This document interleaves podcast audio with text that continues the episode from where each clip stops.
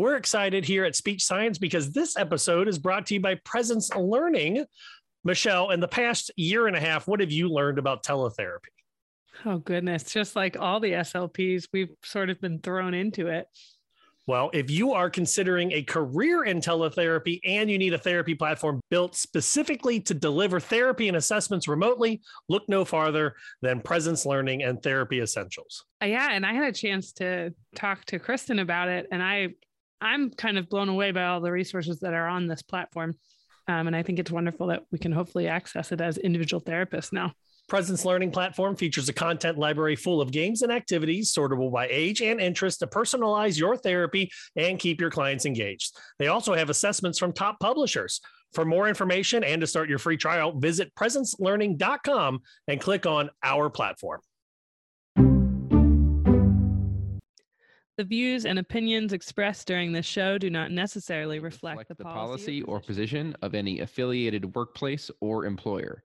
The views and opinions of this show do not constitute recommendations for therapy. Please, Please contact a licensed SLP for individual consult on your situation. Please listen carefully. What is communication? An essential behavior of life. We have the both blessing and responsibility of trying to foster another. It's transmitting a thought from one person to another. It's the strongest way for two people to convey information to each other. The back and forth between two people. Communication is a lifeline. It's Just connection with other people. Connecting people in terms of ideas or thoughts or needs. Draws us out of ourselves, draws us into that relationship, you know, builds up our families. Without it, we'd be lost. Whatever it is that we do to express intent and achieve an impact. Communication is the ability to express your needs, wants, frustrations, and desires to anyone that you feel needs to have that information. Welcome to Speech Science, episode number 151. I'm Matt Hott, a speech and language pathologist working in the schools and in home health care for dementia and stroke rehab. Joined, as always, by Michelle Wintering, a pediatric SLP expert in the state of Texas. Hi, Matt. Hi, Michelle. Uh, joining us shortly will be Michael McLeod, our executive functioning specialist, and continuing the tradition of great co hosts in the year of 2022. We have Mai Ling Chan, an SLP specialist in AAC, and also the CPO, which is the chief. What was that again, Mai Ling? Partnership. chief partnership. What's the O stand for? Officer. Officer? Oh, okay. Of Ooh. Xceptional Learning, Mai Ling Chan. Welcome back, my former boss. Oh my gosh. Thank you so much. I'm so glad to be with you guys again, Michelle and Matt. I've missed you so much. And uh, I definitely miss seeing you guys in person at ASHA this year.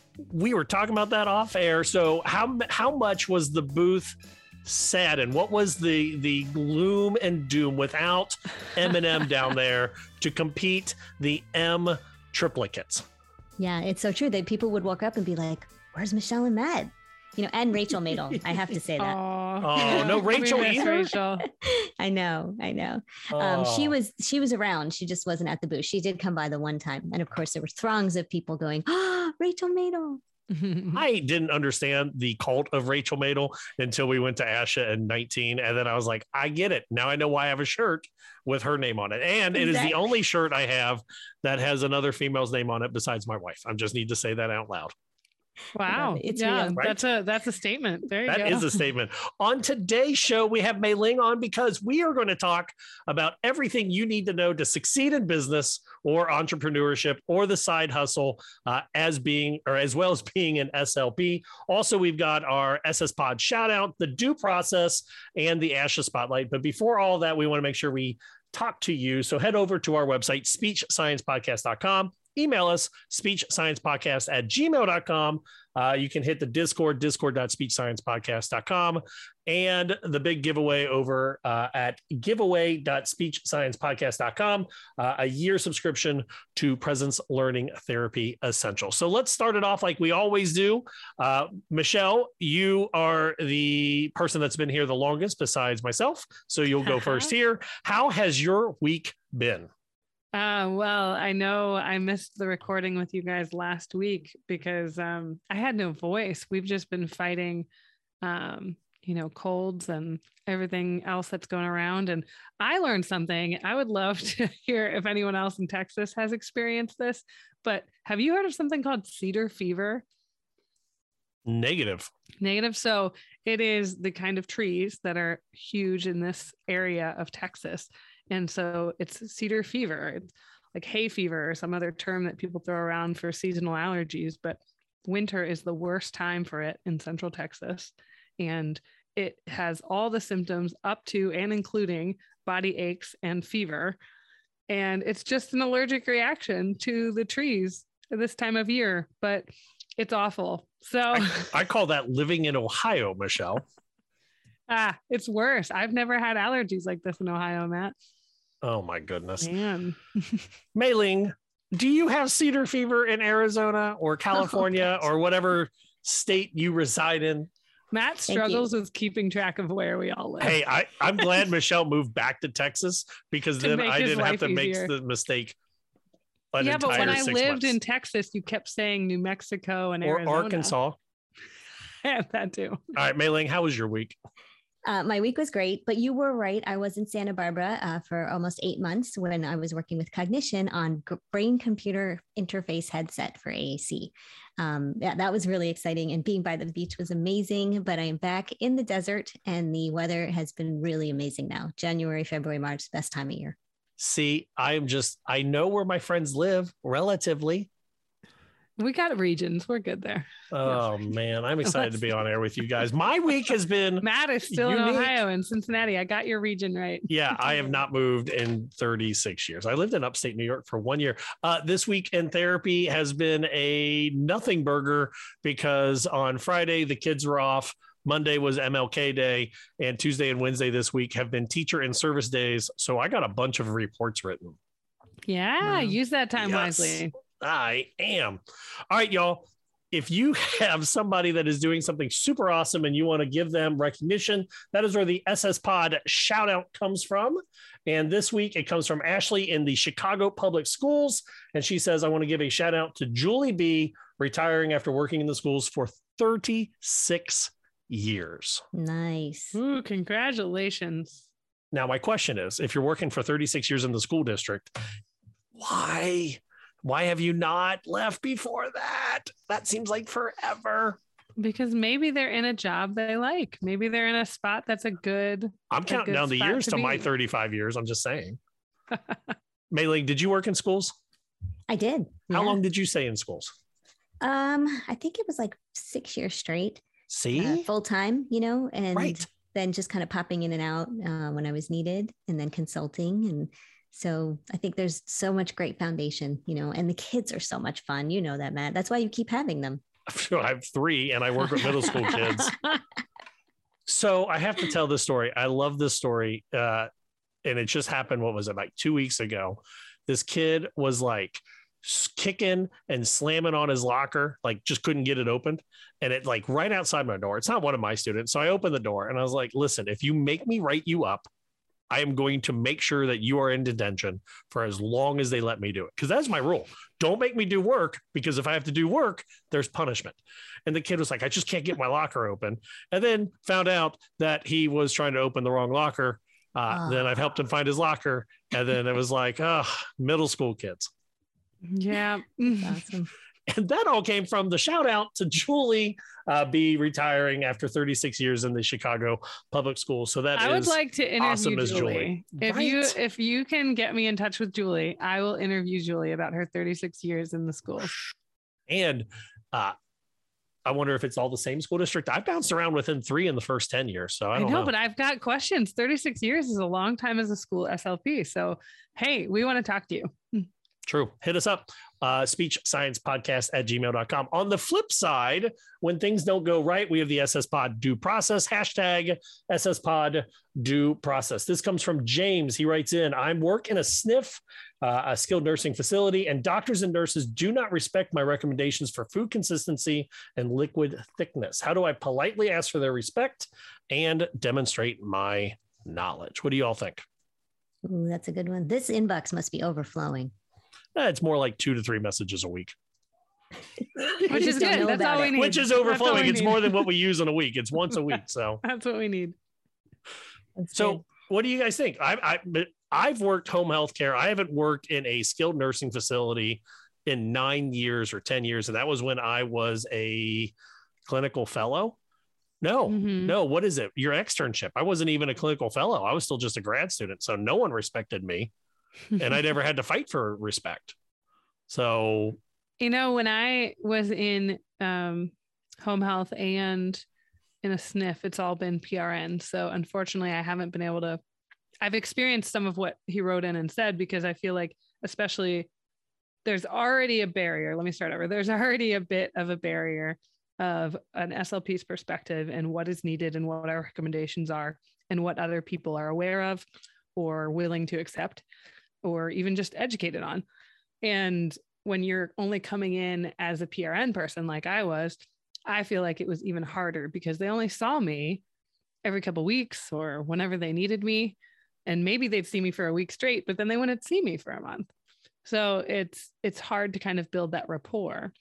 But um, one thing that I saw successful for a friend of mine who that was her full-time job was trying to utilize like talk to the rehab manager try to utilize some of that continuing education or just your meetings.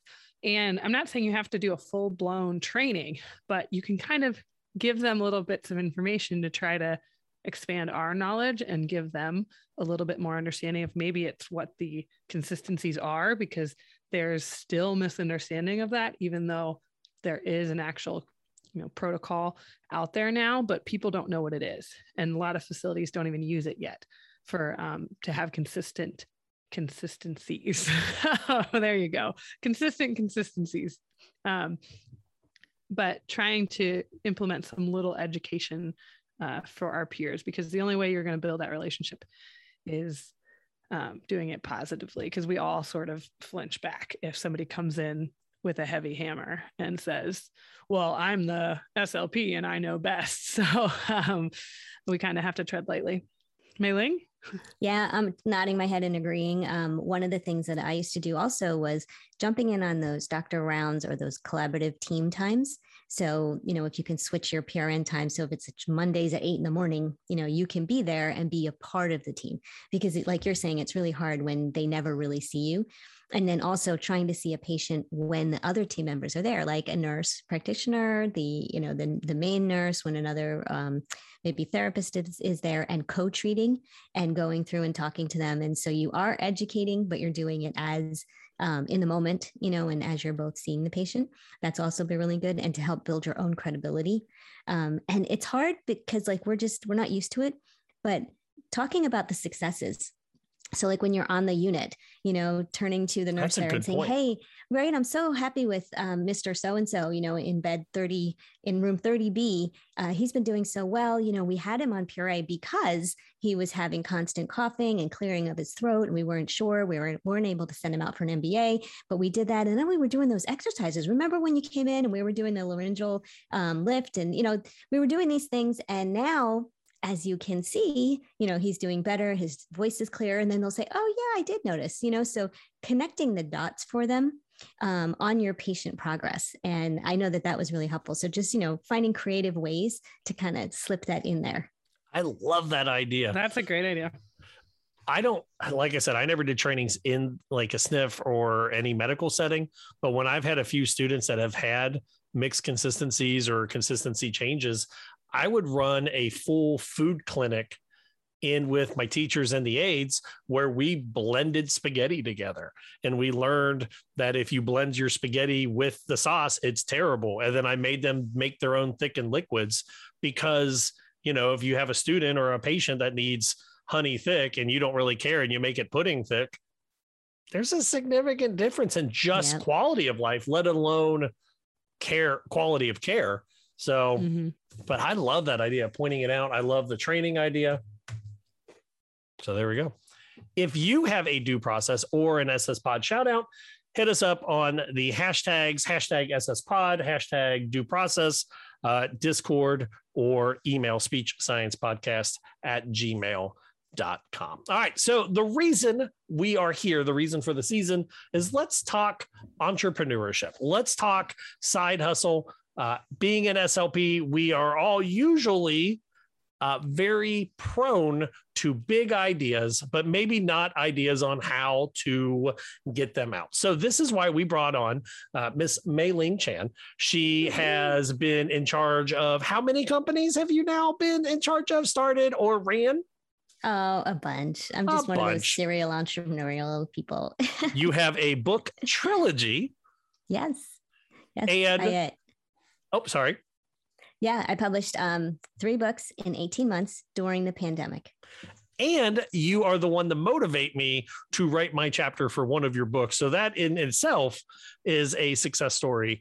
Would, Uh, would we call it that? Motivate, or was it like kicking and screaming? you told me what to do, and I listened to you because I had to, because I didn't have a choice, because you made me do it. Matt it's has you to think that he is now published in your book. He's amazing, and everyone has got to get their hands on his chapter. I mean, he And- is the same person that he is here. I have the gift you He's gave me, so I appreciate it. up. I love it. Yeah, So- so, he's, always holding up a quote with his picture on it, and uh, he's just memorialized there. Somebody got that for me. Yeah, memorialized. So let's talk about just getting over that first step of of how, why do we take an idea from, well, how do we take that idea into doing something? And I thought this would be a wonderful idea because we've done that with the podcast. Mai Ling, you've done that with multiple companies. Uh, and Michelle, I believe you have an idea kind of kicking around. Is that right? Yeah, I mean that's my one of my uh, goals for 2022 is actually officially starting my business. So, um, fantastic. Yeah, speech speech therapy. Here we go. um, that's all I'll say for now because I've That's got fair. I've got stuff um, I was worried if I In- said something too much. So that's in the works, but I feel like I have so many questions as always for for Mai Ling um, and for other people. I've bugged Mike about his private practice before. Hopefully, he'll be joining us on air. And then, of course, Matt, you too. I mean, I know you you don't toot your own horn much, but um, uh, you know, you you really did pave the pathway for a lot of the. There's so many speech pathology related podcasts out there now, and you truly, you know, you bit the bullet and and really paved the way for that to happen. I was the first dumb one to buy a microphone. Let's just be honest. There you go. But that's but you say dumb one, but that means you did something. And so Mai Ling my question for you, hidden in my long rambling statement here, is um anybody I know who is what you just called a serial entrepreneur. And we have close friends who are like that too. Um is it a mindset? Is it a like was the first one the hard one or are you just kind of built that way like ready let's just take this leap and go like what Yeah. um you know what what made you this way I know. Part, so part of me is like, what is wrong with you? Why don't you just go to work? You know, nine to five, have this cushy little retirement. Um, you know, it's funny. I was on a, uh podcast earlier today, and um, they we were also talking about, you know, what's the passion and the fuel behind it. And she said, uh, "You're Maddie." She said, um, "You're courageous." And I said, "You know, it's funny. I don't wake up in the morning going, let's be courageous today." you know, it's um, Maddie Murray Tegels. I just want to give her creds um, with the Missing Link podcast. She's just amazing. Um, it's not the that I I don't fear failure. That's really really important. And I know that you're starting for anyone who's starting their first entrepreneurial endeavor, you're afraid to fail. And I have to tell you, anybody who's been successful has had so many failures they can't even add them up. And that doesn't mean that the first endeavor was a failure. It means that somewhere in there, they tried something and it didn't work. And so they had to pivot and, um, you know, rethink something or be challenged. And it made them even better. And it's so crazy to say this, Michelle, but it's like a, a strange wish is that I wish many failures on you because that's only going to make you better and stronger and wiser and fearless. And you're going to look back and go, oh my God, I can't believe I didn't start sooner because you've got this you've got this and we always forget like how many people we have in our universe to help us you know you just named you know we have so many people that you can reach out to and ask questions and even if you asked each person just one question they are coming with so much wealth and knowledge that they will give you you know everything they can to help you with that one idea um, so I, I think that's the most important thing is um, this is just your first idea michelle and it's actually not your first idea saying yes to matt is an entrepreneurial move that's right. Yeah, He's he just, waving he his just hands. did the arm pump. Uh-huh. Like, yeah raise the roof exactly. and it doesn't you- always mean money um, and, and that's something that we all know and it kind of hurts sometimes you know we're we are servants right and so we're used to doing this we do it for free but there are so many things that are coming out on the other side that are priceless you know i'm sure matt can talk about how much he's gotten back from being a servant to his audience through these podcast episodes. And and michelle you also when you were at the booth with me and people came up and they were like oh my gosh michelle like i know your voice. It's amazing you know you guys have given them so much insight and and connection you know to to like there's other people like me out there or i'm a part of something bigger. Priceless. So are you guys making a lot of money? Well, you know on the podcast but you're getting speaking engagements matt is now a published author in a book. You know you have also earned so much information that i'm sure that when you're negotiating you know your own hourly rates and things like that you're coming to it with so much more of a wealth of knowledge. I mean there's so many pieces of entrepreneurism that that are priceless. And then, you know, the money does come in other ways.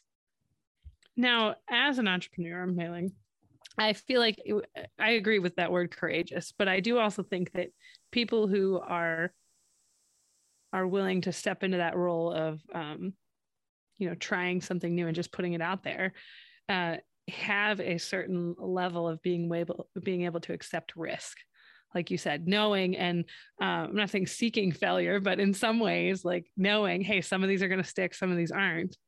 But um, you have a capacity and a, a willingness to to take more risk than some other people. I, I do hear you. Um, and I, I would say that if you talked to me probably like 20 years ago, I had a very low risk tolerance. I'm somebody who I take the information, I look at it all different ways. And then at the end, end of it, I want this guarantee, you know, that things are going to work out. Um, and I'm much older now, and I don't want to say how old, but I'm having a milestone birthday this year. And if I look back, I can say 20 years, like that means a lot to me.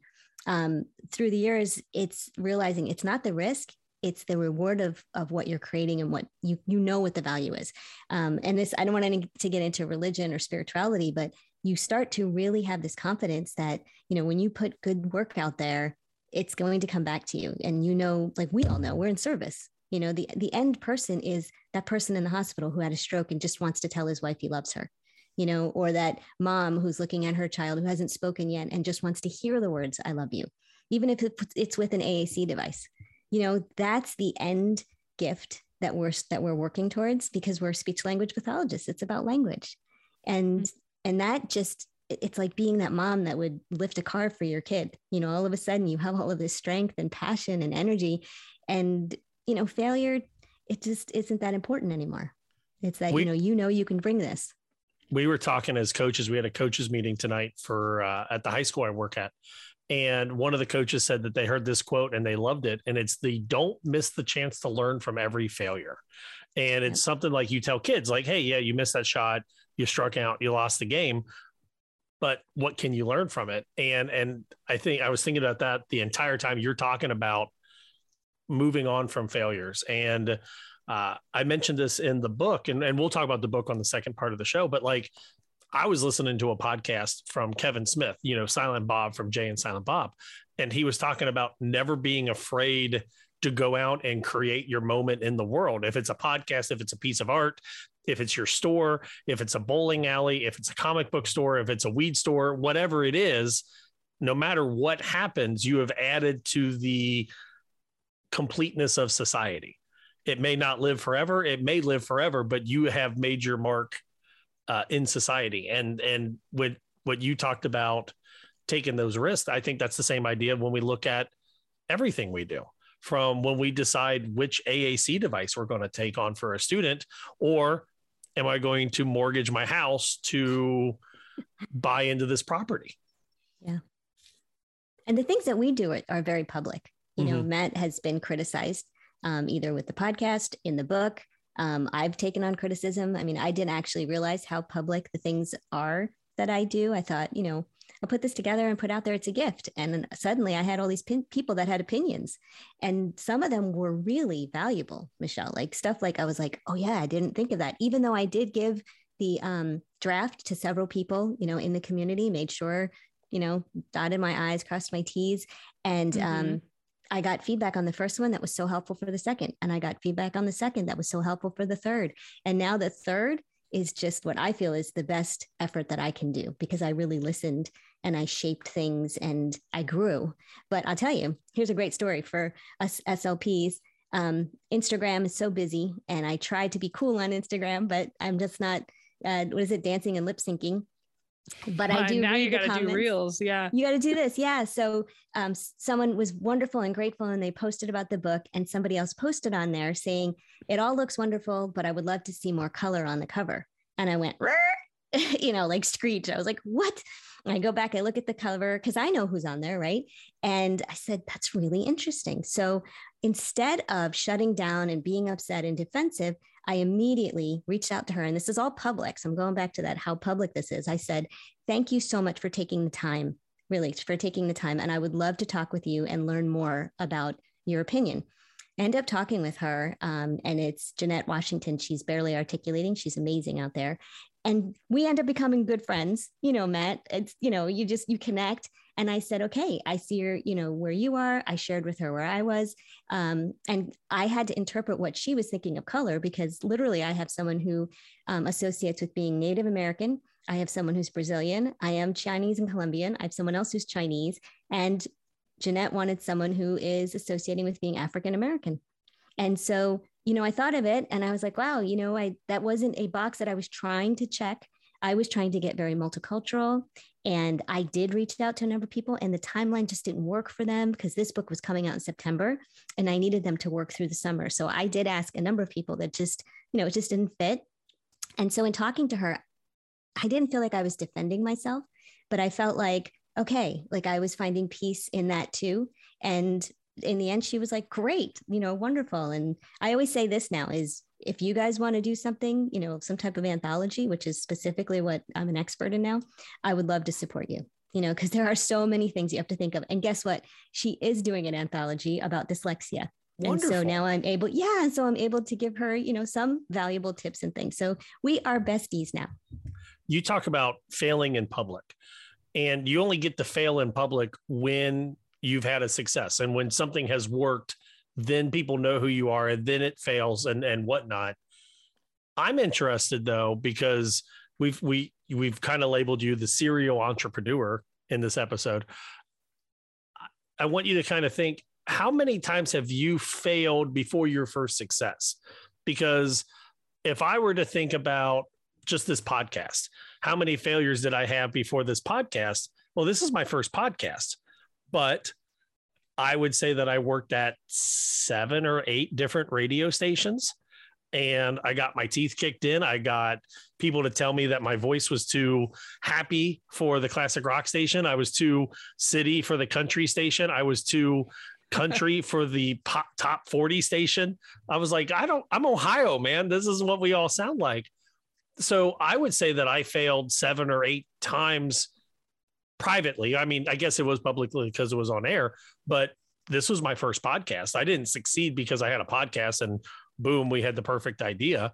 I failed eight times as a career in radio, and that's not counting all the failures in college. How many times would you say you failed to get to? Because uh, I, I, I, forgive me, I forget what your first. Big, That's what I yeah. wanted to know. What was your what was first? That? What was the Big first failure. entrepreneurial thing? Oh, no, no, the first success, So then I forget what the that first, was. Well, actually, the first success. This so it depends on where you start counting, guys. Yeah. You know, it's like you know when I got out of college, you know, what did I do and all. I mean, there's so many things that you try. Um, in speech therapy, my first, uh, I guess, internet um, company was Yap Guru, and I loved That's it. And Thank it was you. just my baby. And I this is where I met all just wonderful people and brought them into this, you know, really great idea. Um, and it was about researching and reviewing apps that were being used in therapy. It was brilliant. And we were able to monetize by people purchasing the apps, even if they were $2.99, you know, up to $59.99. But then uh, they went to in-app purchases and we got no income at all. And it was that we didn't even make a lot of money. We were just kind of paying for the overhead. And because I can't code, you have to hire coders. So um, we we had just an amazing run there. Um, but I could not scale that company. And I literally had to shut it down. Like Just there was nothing else we could yeah. do. And that was devastating, like me on the floor crying. Like that's how bad it was. And I was like, what am I if I'm not Yap Guru? You know? And honestly, the world kept going. Nobody cared. I was like, what? Didn't you all stop going? You know, and it you just realize like it's just you. You're, you know, you're the person that it's your dream, it's your passion, it's your vision. Um, and within like six, eight, six to eight weeks, I think we already had our next team and we were up and running. And um, and definitely I learned, believe me, there's things I will never do again that I did in that company. Before Yap Guru, though, how many times would you say? Because a lot of people look at this and say, "I, I'm not lucky. I can't Yeah, start my own private practice. I can't start my company." Because take a look at this. They this is awesome. Look at SLP Toolkit. I could never come up with an idea like that. Look at Yap Mhm, Guru. Look at Xceptional. How many times did you fail before Yap Guru took off? Because I'm guessing you didn't just wake up, go, first idea, Yap Guru, look at me. I succeeded. Yeah, no, that's great. Um, I had emommie.com, E M O M M I E.com. And that's when eBay first started. It was when my second son was born in 1999. Um, I started selling new and used maternity clothes on eBay. Oh, that's a great that's idea. when I learned, yeah, I learned a little bit of HTML coding so I could create my ad. I mean, eBay was nothing like it was now. People sent me checks in the mail, Matt, that I, I was hoping didn't bounce. Yeah. And I had Just to go cross and your fingers deposit. and hope. Yeah. It was crazy, but I had people emailing me that they were in rural areas and they could not get off season maternity clothes. And so I started purchasing them from people like they would send me pictures and it was DIY. I had all of these boxes in my house. And, uh, you know, my family at the time were like, what are you doing? You know, and I'm like, I'm running a company. um, and we almost got bought out by uh, Toys R Us. Yep. And I think it was the URL that was more uh, valuable because we were number one on Google for new and used maternity clothes, those keywords. So these are all these things that I had learned all on my own. Um, and uh, then the dot com burst, you know, the whole bubble. And they stopped taking my calls and um, just things like just changed like on a dime. And I ended up selling that company for like 30,000 to somebody local and she wanted to start it. And so I felt like that was such a failure because I thought, this is it you know we're going to go into having a warehouse and and all of that. So i was pretty dejected after that.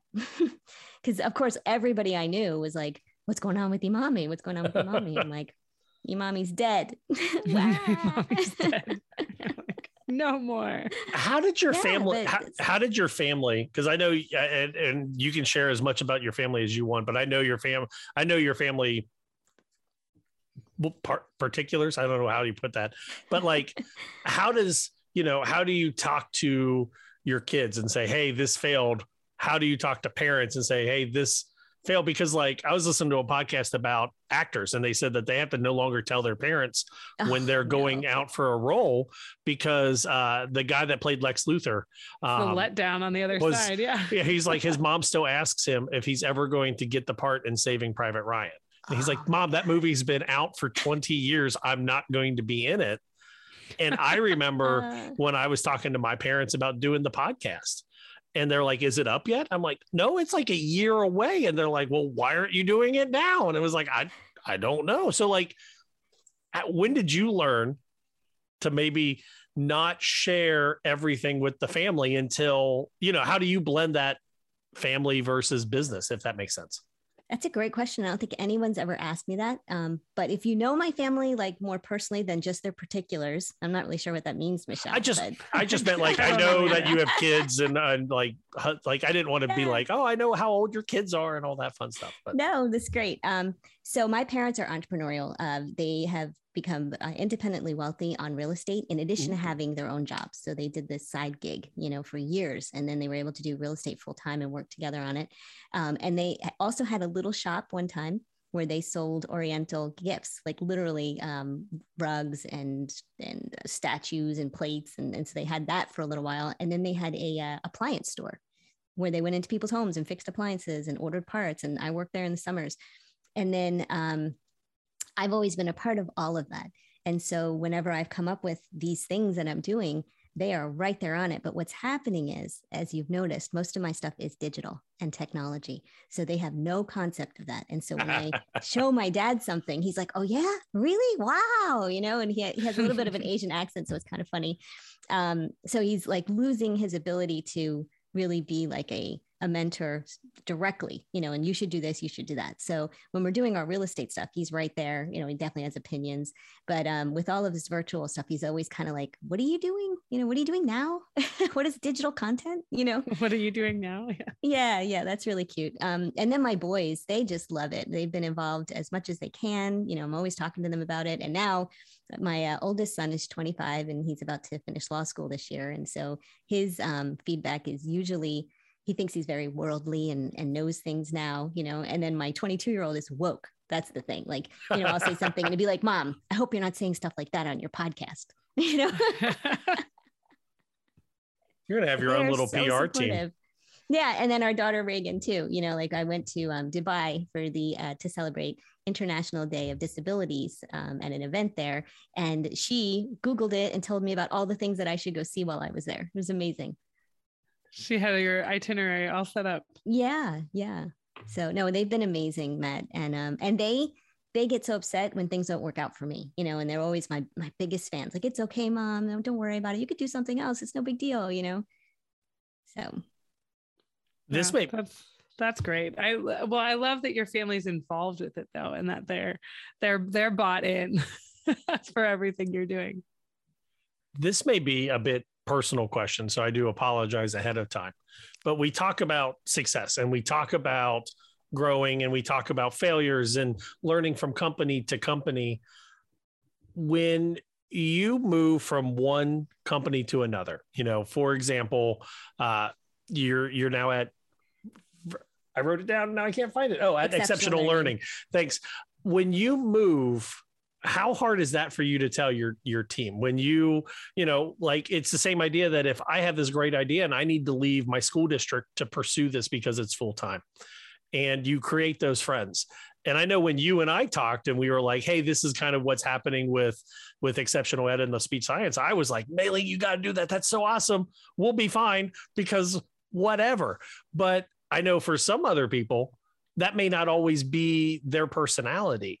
How hard is that when you're looking to make that jump to to look out only I don't want to say only for yourself, but ultimately we need to to take care of ourselves and our family and our, you know, whoever we're close to. How did you how do you compartmentalize? How do you make that plan of attack you know, when we're looking at somebody that's saying, I don't want to leave this school district because I can't leave this private practice because if I do X, Y, or Z. And we're talking small or even, hey, you're going to go and do Xceptional learning versus Xceptional ed. How do you make that big jump? That's a great question um, because, like you guys, you know I, I connect with my colleagues and my peers and my partners like family almost you know and, and you do the day to day and you get connected on patients and on students and and the grind you know you connect and so yes it is difficult and and i have a lot i've had a lot of experience going in and out of different settings so i've worked across the ages i've worked in um, acute settings so a hospital team you know up on the on the ward I've been in long term care. I've been in uh, geriatrics and dementia care, but just long enough, you know. And a lot of times I, I, was overlapping. So when I look back, I think, yeah, there's so many people, you know, that I, I'm not as connected with.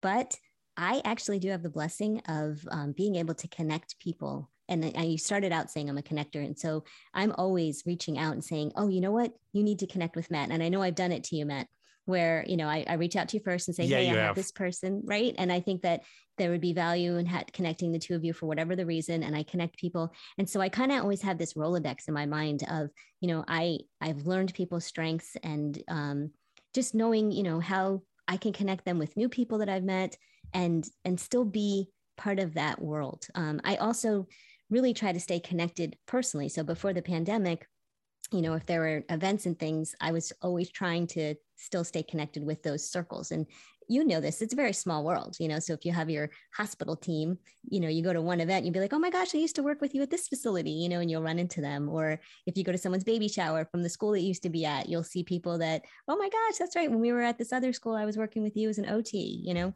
so i like that a lot um, but at the business side i think that's become like a power for me now is being able to say look i'm doing this and i want to bring you with me so there have been people that um, who have been in other companies with me or other um, organizations, and I've been able to bring them into what we're doing. And the um, Xceptional ed side, which is the professional de- development, has been a perfect example of that. Where you know you and I don't connect now on the podcast, but I love to have you if I can pull you guys in and creating courses. I'm always thinking of okay, I know this is Matt's area. This is what we need you for. We're going to do a panel discussion. These are the people that I need. And so continuing to create opportunities to support your platforms, you know, and and that's really I finally found my space in the world you know, I, I kept thinking, I don't know what you guys were doing, but when people were out there blogging, you know, everyone had a blog. And I was like, you know, I really should start a blog, but that's just not my gig. And I was like, God, what am I going to write about? You know? Yeah. Yeah. And people were getting up and writing a blog a day. Right. And then um, people were creating apps. And I was like, yeah, I should create an app. And I was like, oh, I'm not really that person. Right. And then, then, then they have like, um, the next thing was like an Instagram account, you know, and they just deep diving into that or TPT. That was the best thing. Everyone's creating mm-hmm. TPT. And I'd be like, all right, I'm going to get up and I'm going to do TPT and I blank page and looking at Canva, like, I don't know what to create. And so I, I kept having this imposter syndrome wannabe feeling.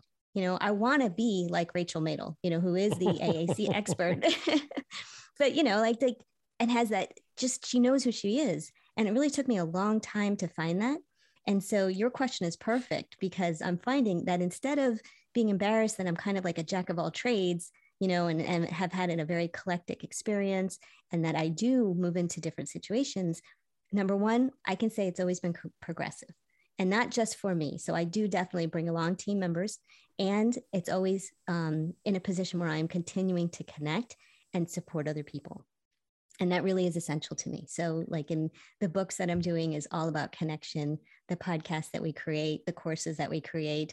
Um, even now Xceptional learning is doing um, telepractice and digital content we are connecting globally i mean how much more can i do i'm going to get into the universe next i'm going to be on elon musk's next trip. yeah i was going to say you'll be the first hey. slp uh, to a student in mars uh, well, you like- and elon musk uh, exactly. Mai I feel like you're you're speaking to my heart a little bit with this idea of of feeling as though you're you've been a a generalist, um, because I know it's not my experience hasn't been in the entrepreneurial side, but um, of moving around as a military family and having to jump into different jobs and leave jobs before I was ready to leave them or yeah. before we even expected to leave them because of a um, you know a quicker move that came up or another assignment and um, and Matt, I hate those conversations. Gosh, like I, I, dread the conversations of having to leave my patients or leave, you know, our kids or our adults or our our coworkers or your your therapy bestie at, at your job or the clinic that you guys finally, you know, um, I'll, I'll give her a shout out in case she's listening. But Hannah, the OT that I worked with when I was in Kentucky, because we co-treated so many patients together, and um, and we just had like we had a vibe going, we had it down, you know, and we were seeing so much progress that um, uh, it's hard to leave, but I loved what you said that being this this generalist, this um, person with this you know the inch deep mile wide experience not necessarily the dive deep dive into just AAC or just something else has given you this broader perspective to be able to connect communities. And so I, I have much to learn from you. I'm sure I'll be bugging you down the road um, with whatever ideas pop up. But um, definitely, definitely. And I'm, I'm really saying this not to plug the book because I believe me, you're not going to make a lot of money on doing. Oh, we're going to plug the book here on the second part of the show. yeah, Don't worry, we're, we're going to talk about great. that. Yeah, great. But this just seems timely. Is that it's everybody's story will t- will be evidence to you that they didn't just start one thing and that's the thing that took off you know, and there's this winding path of life and experience and ups and downs. And that's the beauty of the anthology and collection of just the SLP book is it's going beyond the degree. And I think that is that really is my platform. Like I finally found my gig. Oh, okay. You caught me with beyond the degree. I have to ask you because so much of what you've talked about has been tech related. Um, when did because I, I know a little bit, but when did um, when did you become an SLP in all of your your different entrepreneurial experiences? And were you doing SLP while like side hustling with some of these or how did that kind of play out Yeah, that's a great question too. Um, so I was a return student, and I was one of those people that said I was never going back to school. Like I got my degree in communications, and I was good. and then um, I was blessed to be able to stay home with my two children for ten years, which I was the best mom on the on the block. Of course, you know we had the moms group every week, and we watched Barney. We learned how to wash our hands and sing, and you know we crafted. We did all of that but in there there was this little nagging like i am not doing what i want to be doing you know and i was just if if the newscaster did not knock on the front door, I did not was, know what was going on in the world, you know? And so that's when uh, someone literally brought home a, uh, a computer, a PC. They brought it over to us. And I was like, ooh, this is interesting. And I plugged it in, started playing with it. And then I said, I got to read everything. It was all HTML. Like there was no graphics, there was no animation. And I was like, ugh, I don't have time for this. I got, you know, kids running around. So um, I don't know, something just sparked there and that's when I, I got into that. So I had the children and I had the um, the website, which I grew for about five years. And then we moved to Arizona. So from New Jersey to Arizona is a really big, it's far, it's a big trip. But I also had no connections in Arizona at all, zero. So I moved in, got on the block, and there's like not one person I could have reached out to to say, you want to come over? you know? Um, and it was like, okay, well, you know, what am I going to do here? and it was weird. It was kind of like the calm before the storm. You know, we were just kind of settling in, and probably like a year into it, my aunt called me, and she was a special education teacher in New York City, in Queens, and she said, "Mema, have you ever thought about being a speech therapist?" And I said, "No, what's that?" And she said, "Oh my God, we need them. There's a shortage." And again, this is um, 16 years ago now. So there's a shortage, and you'd be so good at it because you love to talk. So I was like, okay, I'll look into it. And I looked into it, and Arizona State University did have a master's degree. It was not expensive at the time, you know, it just wasn't. Um, but it was maybe like a 40 minute ride from my house. So I had to really consider what that would be like, you know, having the children and doing that. Um, but my husband at the time had a really flexible schedule and he was super supportive. And so I went back and I really didn't know what it was. I thought, okay, I'll be a speech teacher. I'll have the same um, schedule as my kids. Like that, that mm-hmm. to me mm-hmm. was perfect. Then as I started taking the classes, I fell in love. And you know, you just know. And all of us who have who have done the degree, something in that. I don't know what it is that that does it, but all of a sudden you're like, oh my God, I love this. And that's what happened. And so I ended up, uh, it took me three years because I had to take, what are those called? Deficiency classes. Uh, I call them leveling courses because yeah, I did the same thing. Deficiency yeah. classes. Oh, yeah, I know. No, mine were called leveling classes too because I had to do right. that as well. Yeah, yeah all so three of us are the we worked in a field and then I had to take the I I call them the non-traditional the, route to uh, speech. Uh, I call it the I made a mistake in my undergrad classes as well. Oh, see, see, I can I won't say that because I'm gonna go by Mai Ling's logic here that I wouldn't give up my my degrees from undergrad because I think they made me a better speech pathologist. Yeah, yeah. I mean, I didn't know that actually communications was the um, foundational degree that you should take, but there were a couple courses in there that I hadn't taken anatomy, physiology, like a couple of them. Um, mm-hmm. Um, so I did that, and you know, I it was hard for me because I had to like take the was it GRE at that time, and I just yep. was so far away from school. But um, the blessings is that I did get in, and they only had like 32 students that year out of like 300 applications. And this is just where you look back and say, you know what, it was meant to be, you know. And so that's that's how I got into speech. As we begin to move to the end of, of this, I want to kind of touch base on some of the things that, you know, maybe I wish I knew this when I started. And a perfect example of this is that I was talking to a couple coach friends about an idea for a tournament I had in bowling. And the idea was let's invite all the local Catholic schools across the state to do this. And then we can have a priest and, you know, make it a mass and make it this whole big thing and whatever. And I mentioned it just in passing to somebody who then decided to start their own private school tournament six months after I mentioned that idea. So, Ooh. talk about failures, talk about learning from your mistakes. I wish I knew, quote unquote, keep those ideas only to yourself and those that you trust because yeah. you have to know that who you're talking to isn't going to usurp your idea, isn't going to tell somebody else. So that would be my I wish I knew when I started, even though it's stupid and I No, should have known this because well, I say I should have known this because I was 35. It was nine months ago when I mentioned this, and it got stolen out from underneath of me. But what about you know for our uh, what what do we call budding entrepreneur, Miss Michelle? What is something that you wish you knew, Mai Ling, when you started? you know um it's my own experience but also again from working with 43 author, authors now on the anthologies everyone says is you have to go with your gut you know you can talk to as many people as you want and get their opinions but only you know if it's the right thing or the wrong thing because you'll know if it's the wrong thing too and you keep pushing through. I've done that too. I, I held on about probably another six months longer than i should have you know on, on one of my biggest failures. And you got to go with your gut and that's hard because you have to trust yourself you know Mhm. and you have to look yourself in the mirror and and make these big decisions. So i wish that that i had i guess known and been more confident you know in my own decisions sooner Yeah. and don't listen to other people it's so true Oh, you're so right. yeah Never listen to other people. Ever. you, I mean, you can listen, meaning like, Children, it's- don't it's listen to your parents. don't listen.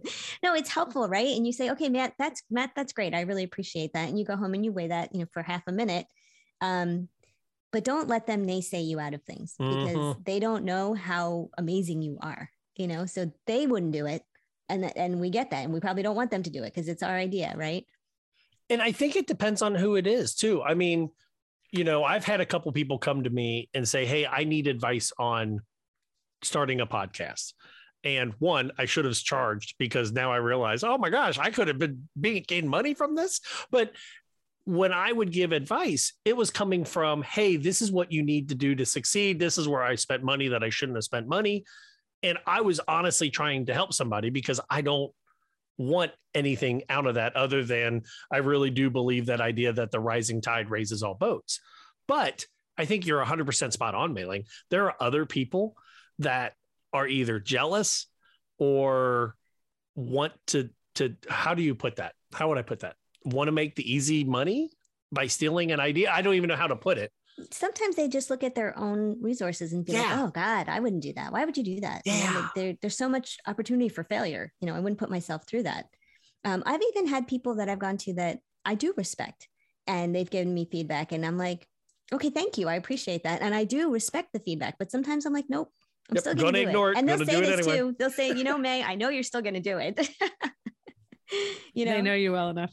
sometimes and it doesn't mean i was right you know um but i would say still if you feel strongly so the, the preface to that is if you feel strongly about it you know do all your due diligence obviously talk to the people that you need to talk to but don't let them be the the final decision for you you have to go with your gut and that's either way I like telling that. you not to do it or to do it Now, question for both of you. For anyone listening who's like, I have this idea, right? And Matt just said, okay, first of all, you know, be aware of who you share this idea with, Mhm. Um, share it with people that you trust. But what is just step one? And I know that I'm talking broad scope of like any idea, but what is step one? You know, what does somebody do? I have an idea. Now, what do I do? okay i know the answer Beep, Okay. beep, beep, beep. Um, is the first thing you do is you look out online for competition Mhm. That's the first thing you do. You know, so if you want to start a speech podcast, go out and find out how many speech podcasts there are. You know, get your little spreadsheet. I love spreadsheets and put in, you know, everything that you think is a direct competitor to you, and then also a close competitor to you, and then a really far competitor to you. and Ooh, if I like you that. can't find those, you're you're doing really well. If you do see a lot, that's okay too, because I've always had to remind myself there's so many different types of soda. You know, there really are. There's so many different types of potato chips. Aren't you guys surprised when you're like, how did this product go sky high when there's a billion of them already? Yes, I've thought that. Mai Ling, you are thought that exact you are spot on because when we started this podcast, it was Lucas and I, and it, and Mai Ling or uh, Michelle, you were there in Denver, but you didn't know when the is idea started. when the yep. idea started. but like it was, oh, wouldn't this be funny if two guys talked about what it was like to be male SLPs, and then we realized one, it wouldn't be funny.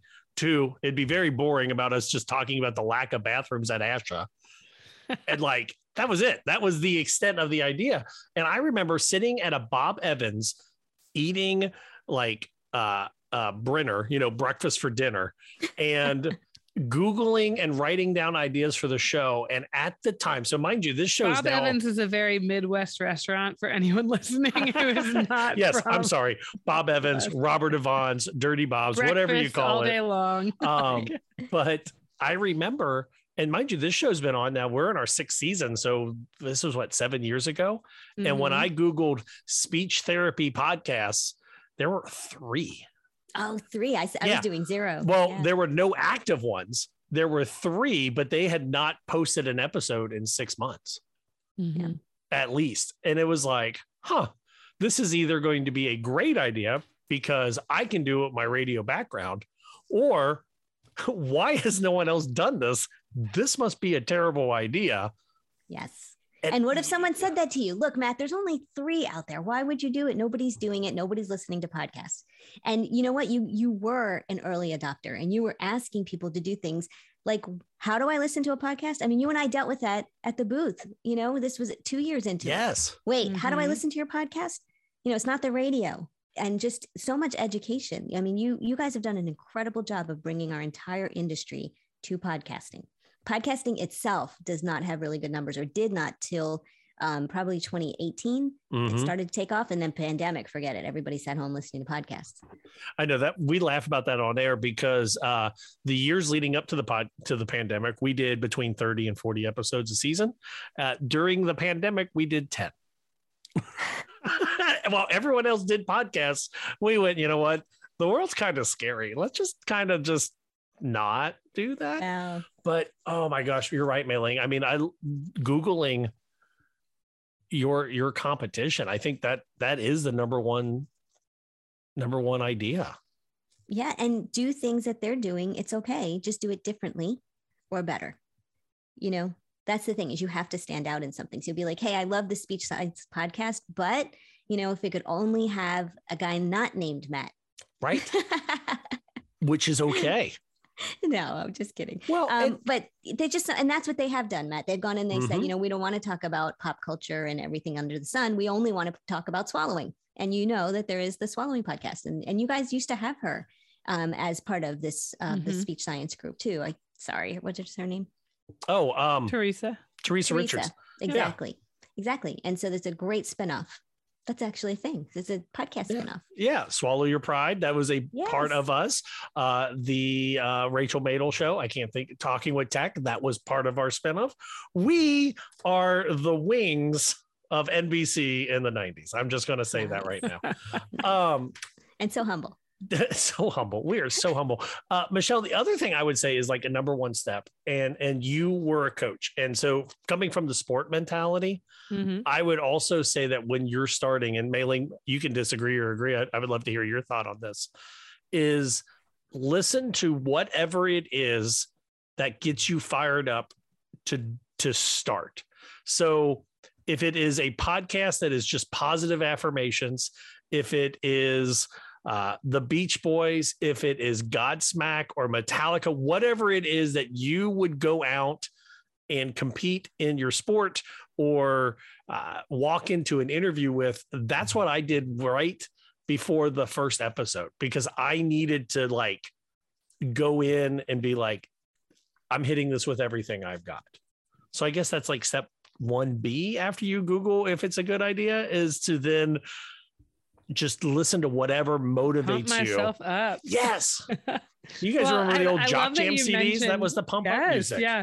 I love that you mentioned coaching because talk about life lessons. Um, when I I miss coaching so much, but I coached high school volleyball for six years. Um, while I was at SLP, I started coaching in grad school. So not the best time management decision of my life, but I loved it. So um, but one of the things I learned in coaching, and I think Matt and I have talked about this off air, and I think it relates a little bit to just that idea of accepting failure, right, Mai Ling, is that it was my first real experience as a young adult in my early 20s. I had gone back to grad school and decided to take on this coaching job at a local high school just to have something other than grad school in my life. And I realized no matter what I did, I could be the best coach on paper in the world. I could have the winningest record out there. Um, I could know everything and run the best drills and, and have all that other stuff. Someone would disagree with me. Whether it was a parent, it was a player, a person on the court, a person off the court, a referee, like someone was not going to like what I was doing. And I remember that first season of coaching being mentally hard because of that.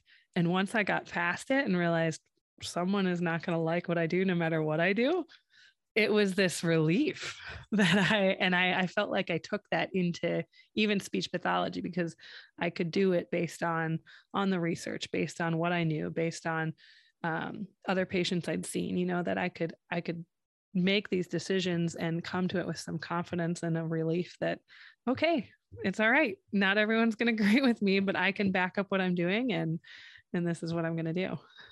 Excellent. Excellent. I have a 1C. Can I add that? Yeah. Please. Um, get out of your fishbowl.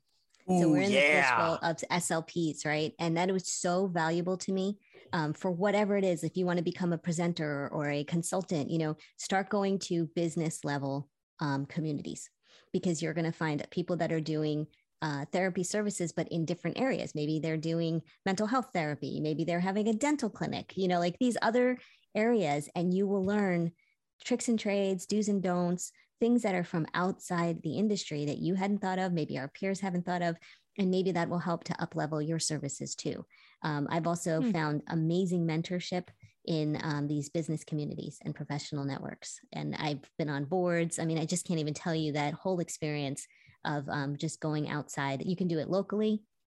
Um, so I've done that. Um, and then I've also done virtually, which is a little bit harder. Um, and actually, when I was doing the virtual group, it wasn't when virtual was cool. So it was a little weird. But now, since everybody's doing virtual, I should probably go back to that group. But I was always like, I don't know, it's not as cool as when I'm in person and, you know, we're sitting around and, and just, you know, totally energetically collaborating. You know, it's just different.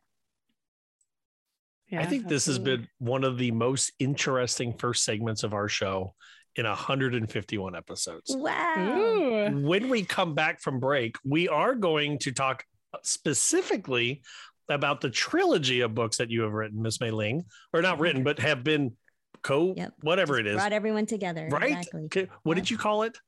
A people. Uh, it's an anthology. An anth- No, what did you say that your your skill is? Bringing people together. A connection. Yes. A connector. Yeah. Yes. yes. So we'll talk about your role as a connector in your trilogy of books. We'll also have the ASHA spotlight.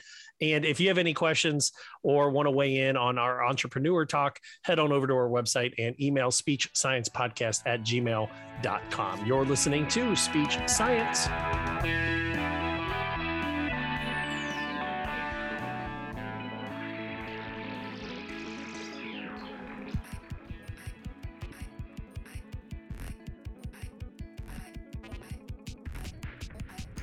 And now for our regular research review, brought to you by the Informed SLP. The Informed SLP releases a monthly newsletter that brings you plain language reviews of only the newest, most clinically applicable research, keeping you up to date on advances in the field and saving you tons of time. So let's get to it.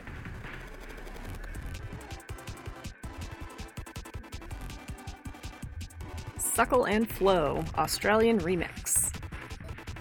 This is a review of two articles, the first being Investigation into the Flow Rate of Bottle Teats Typically Used on an Australian Neonatal Unit, published in Speech, Language, and Hearing, and the second article, Thickened Formulas Used for Infants with Dysphagia Influence of Time and Temperature, published in Dysphagia.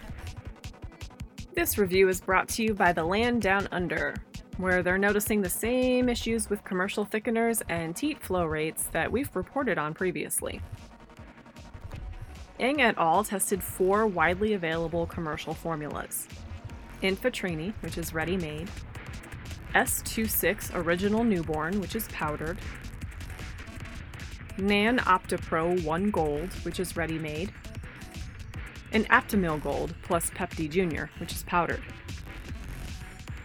They tested these formulas with two commercial thickeners Aptamil Feed Thickener by Nutricia and Supercol for swallowing difficulties. The first Aptamil is starch based and Supercol is guar gum based. The combinations were tested at baseline, at one hour, and at 24 hours, both at refrigerated and room temperatures, using an IDSI flow test so that researchers could look at how the variables impacted the mixtures over time. Some fun findings. Aptamil thickened faster and reached a higher thickness level than Supercol. None of the samples reached their intended thickness target at baseline, the two ready made formulas, when mixed with either thickener, became so aerated that they were unable to be tested using the IDSI method. And when left to stand for a 24 hour period, some combinations remained too thin, while others became significantly thicker than intended. On to nipple flow rates. We've mentioned an Australian study of nipple flow rates before, but according to our fabulous Australian pediatric medical editor, Catherine Sanchez, Sepal has cornered the NICU market in Australia, so testing their teats independently is helpful. Well, Catherine and everyone else, we've got some good news and some not so good news. Crosley et al. tested five nipples, including white sepal ultra slow flow, blue sepal extra small nipple extra slow flow, blue sepal small nipple extra slow flow, green sepal extra small nipple slow flow, which is advertised as a specialized nipple for thickened feeds, and green sepal small nipple slow flow. The mean flow rates showed that the white was, in fact, the slowest, followed by the blues and the greens, in the same order presented before. How often does it seem like everything's working out the way we planned, right? But hold that thought. Because in addition to flow rates, this team tested the variation between the same nipples and found that the white ultra slow nipple was the most variable of all the products. Just what we don't want increased variability for the nipples used with the most at risk infants. The blue small extra slow nipple also demonstrated high variability. We're looking forward to more research and hopefully more solutions to these issues in the future. Thanks for listening to this review. If you're interested in more, come visit us at www.theinformedslp.com. Tell us how you put the research into practice, or find us on Instagram, Facebook, or Twitter at The Informed SLP.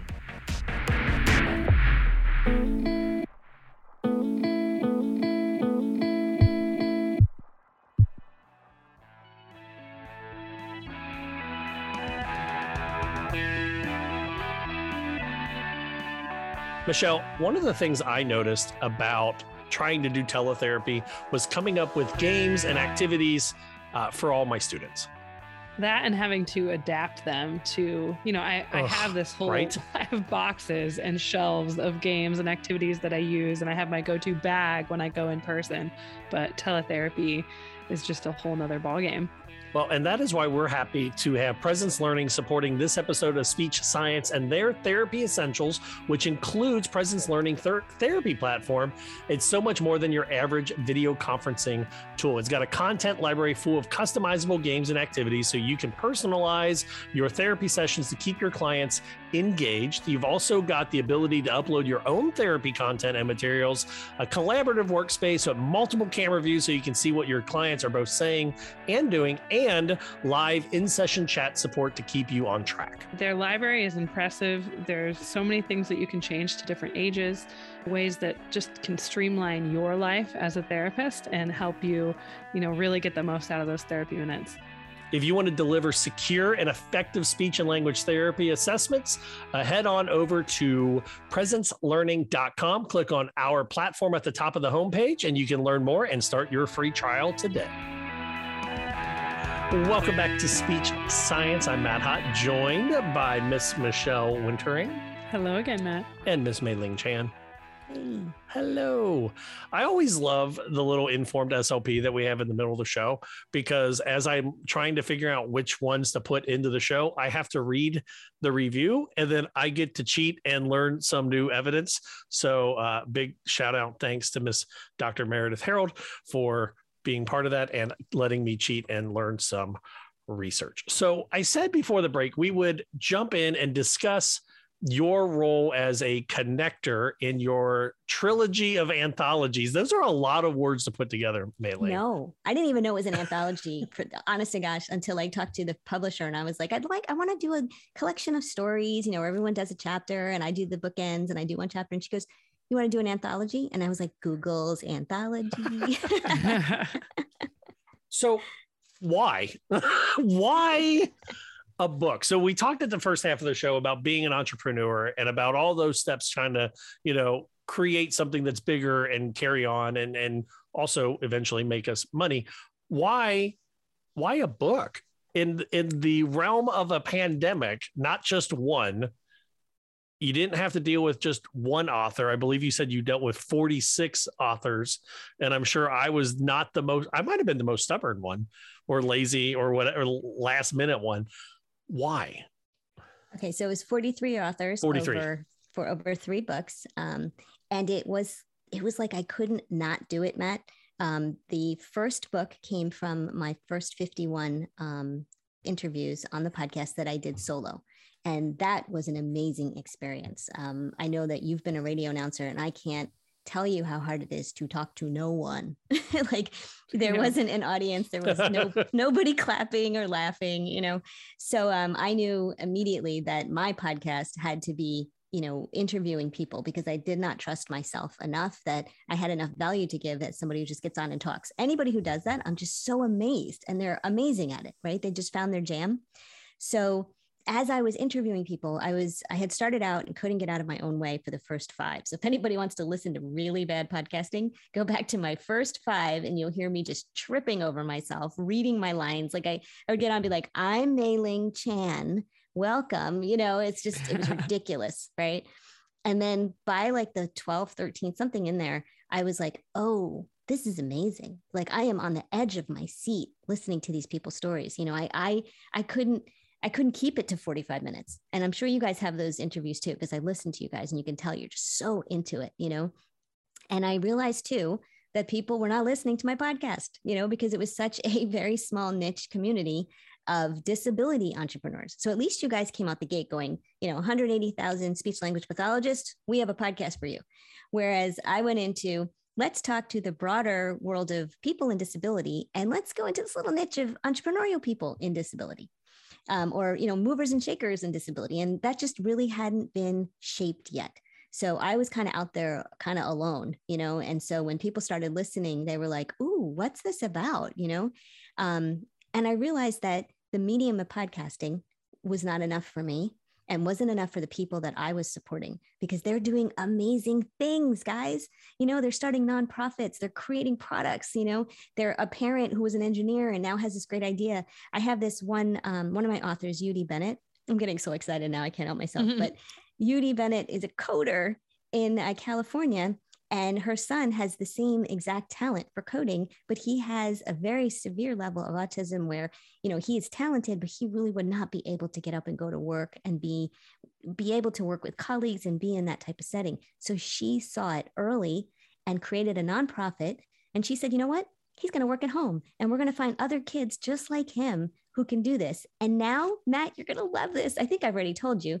Um, they do it's called exceptional minds and they do the graphic animation for marvel Ooh, so hmm. I sit yes. at the end of the credits. Yes, you sit at the end of the credits and you can wait wait till you get down to the bottom and, and you'll see it exceptional minds and they do a portion of the animation. That's how amazing they are. And the nonprofit has grown so big.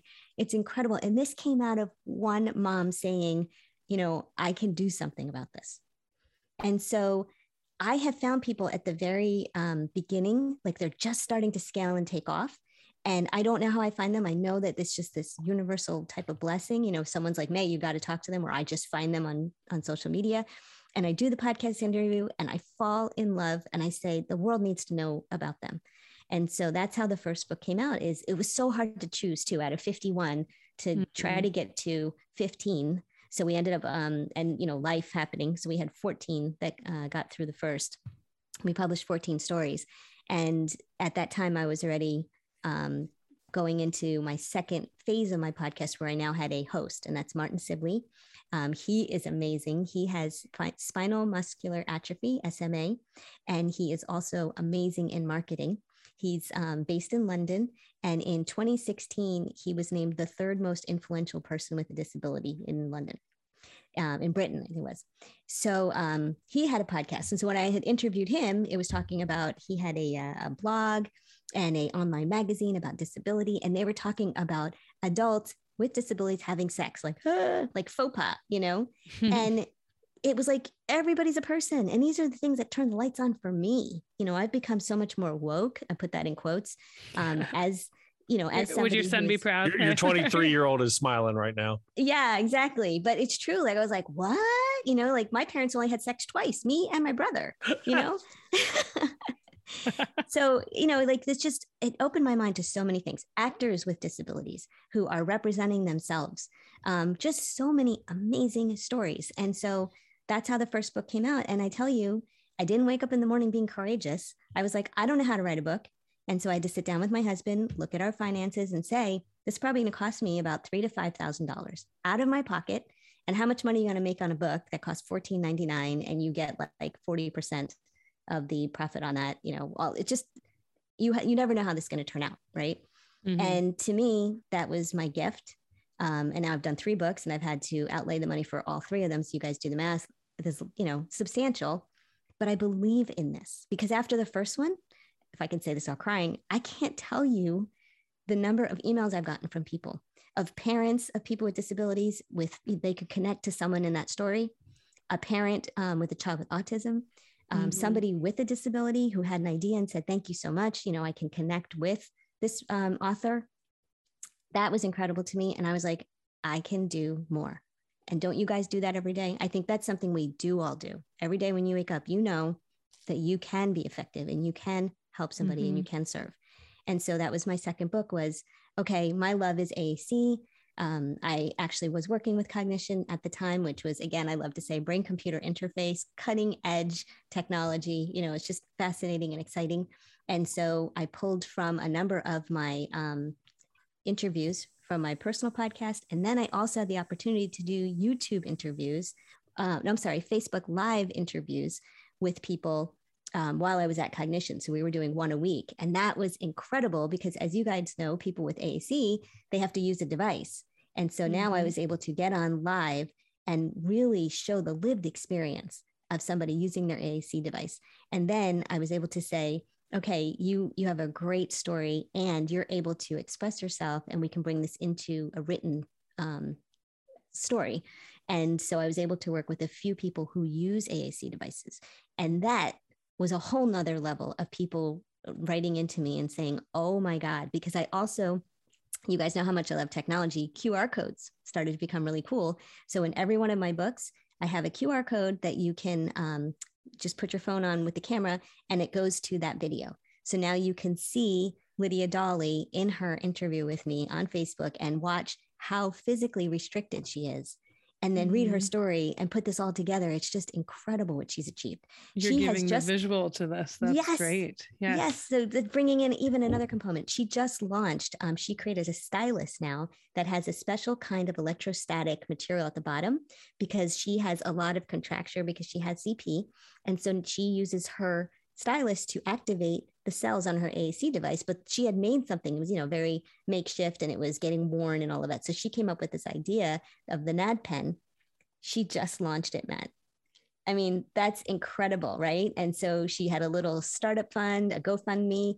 Um, we've connected her with people in, in the industry, and she now has somebody creating it. And like I can say, I was a little part of that, just a little, you know?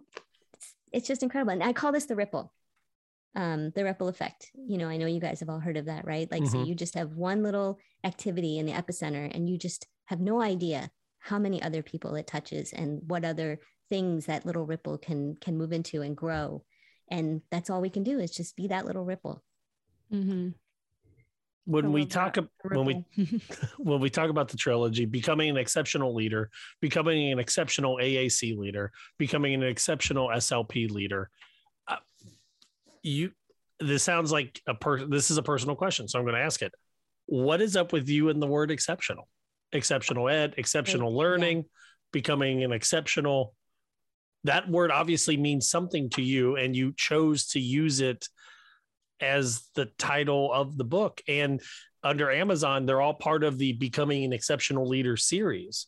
What does that word mean to you now as an author, as a uh, anthology curator, as a, uh, a connector? What does that word mean to you? So, language is so powerful.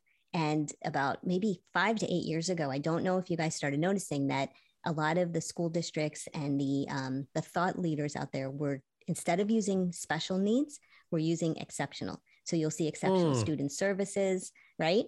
And mm-hmm. I picked that up right away um, years ago. And so I wanted to call the first company, um, the one that we started in 2018, Exceptional Ed, with starting with an E.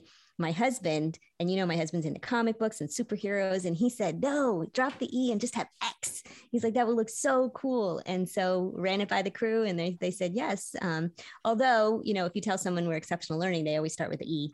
Mm-hmm. But the Google now knows, you know, the Googles like the Twitters. Google now knows, um, you know, to reroute. But so exceptional to me is saying that it's something that is at the the other ends of the bell curve, right? And that is what these special needs and exceptional student services are supposed to serve. Is not just the students who are needing um, support because of you know disabilities or that you know things like that. It's also the gifted and we're also finding the gifted section also is having issues with ADHD, depression. You know, now mental health has become a part of our area and how that's affecting language learning and um, language sourcing, you know, just retrieval, you know, all of these things. So I am thrilled that I'm married to the word exceptional. Um, and mm-hmm. when we uh, got acquired by Verge Learning, we did have this conversation because I have the Xceptional Leaders podcast, and I told them they could not have the podcast um, I felt very, very proprietary about it um, because you know the company that we're with, they're amazing. They're they're growing. You know, we're going global, and I just didn't want anybody telling me what to do on my podcast. And it's that's I don't know. that was my own little piece of my island there, and I so the podcast is still yours. It just is. yours. It mm. is. Yep. And that was just important to me. Uh, I can respect that because I don't know if you remember this, Mai-Ling, but when you and I were talking, like after we had kind of come under the exceptional ed banner for at the beginning, and you were talking, and you said you, I remember you asked me like, "What do you want out of us as a company or whatever?" And I said, "Leave me alone. Like, yeah. don't like nothing mean. It was like I'm going to do the show that I want to do." And I don't if you tell me that I can't do it, then I'm just not going to do it. Like I'm just not going to do anything. So I totally get that where you say, "Hey, this is my baby." And this is what I want to do. I, I love that idea. And I wish I could say I inspired mm-hmm. that into you a little bit. Definitely. Definitely. And you were a part of that too, because we had exceptional alliances yes. and the podcast net exceptional podcast network was mm-hmm. in that and we negotiated that it was not going to be a part of it and yeah. i'm so glad because the content that is created within podcast is so customized and personalized and unique you know and once you get into a, a corporate company doing that then they just they're, they're pushing down their sponsorship and you know it's just so many things and, and they take over control so like oh. even now you guys have sponsor ads that's mm-hmm. because you approve of them and it aligns with you know the the community that you're serving but if a company owns you, you really don't have a say. I was listening to mm-hmm. a podcast on wrestling called Cheap Heat, and they had talked about they had to leave who they were with because they were tired of having ads for like cars and food, like restaurants being played in their show because of who they were. Yeah. And now they're on just a pod, a wrestling podcast group. And one of the dudes works for ESPN. And he's like, This is the only time I get to have control over my own own media message. So when we look at controlling the message of, of a book, for example, I mean, it's a lot easier in a podcast because I can go in and edit it and say, I'm not going to air this part, or I'm not going to air this interview, or I'm not going to talk to that person. It's a lot harder, I think, in a book because you have to set down and say, This is the message I want this book to go in. So what was that process like? Because I know you said that you pulled from the people that you've interviewed and you had this idea like, oh, now I want to talk about the AAC. Now I want to talk about the people that promote the AAC. But where did what was that process like where you're going, hey, this person was never really on the show, but I I value their opinion or I want to hear their insight. What how what was that process? Yeah, so there's two pieces to that. One is the relationship building. Mm-hmm. So I had um, a couple referrals, and I just couldn't ramp up and create a strong enough relationship that I thought I could take them through the entire writing process. And it's months, you know, of working together. And so I wasn't able to just cold call, reach out to somebody, although it'd be like, oh my God, that, that person would be amazing. But I just don't know if I'm going to be able to do that. And so I, I tried to really, you know, work within people that I knew or somebody that I knew they knew, you know what I mean? So I would say like almost 90% of the people that are in the books are people that I knew or had a, had a, a warm connection to. So that's a that's the first step. This is because anthologies is it's really hard because like you're saying, I wanted a certain part of your story. And um, the Brene, you know, Brene Brown came out a couple years ago, and I've read every one of her books. And when I first started reading, I was like, "What?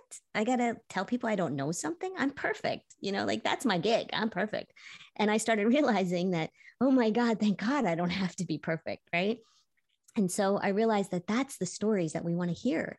Is I want to see myself in you. You know, you're an amazing podcaster, but I want to know that you know sometimes this is hard, and and it's you know it's hard for you to to do your show or you have to edit yourself or it's financially burdensome and like oh okay whew, maybe i could do it too you know?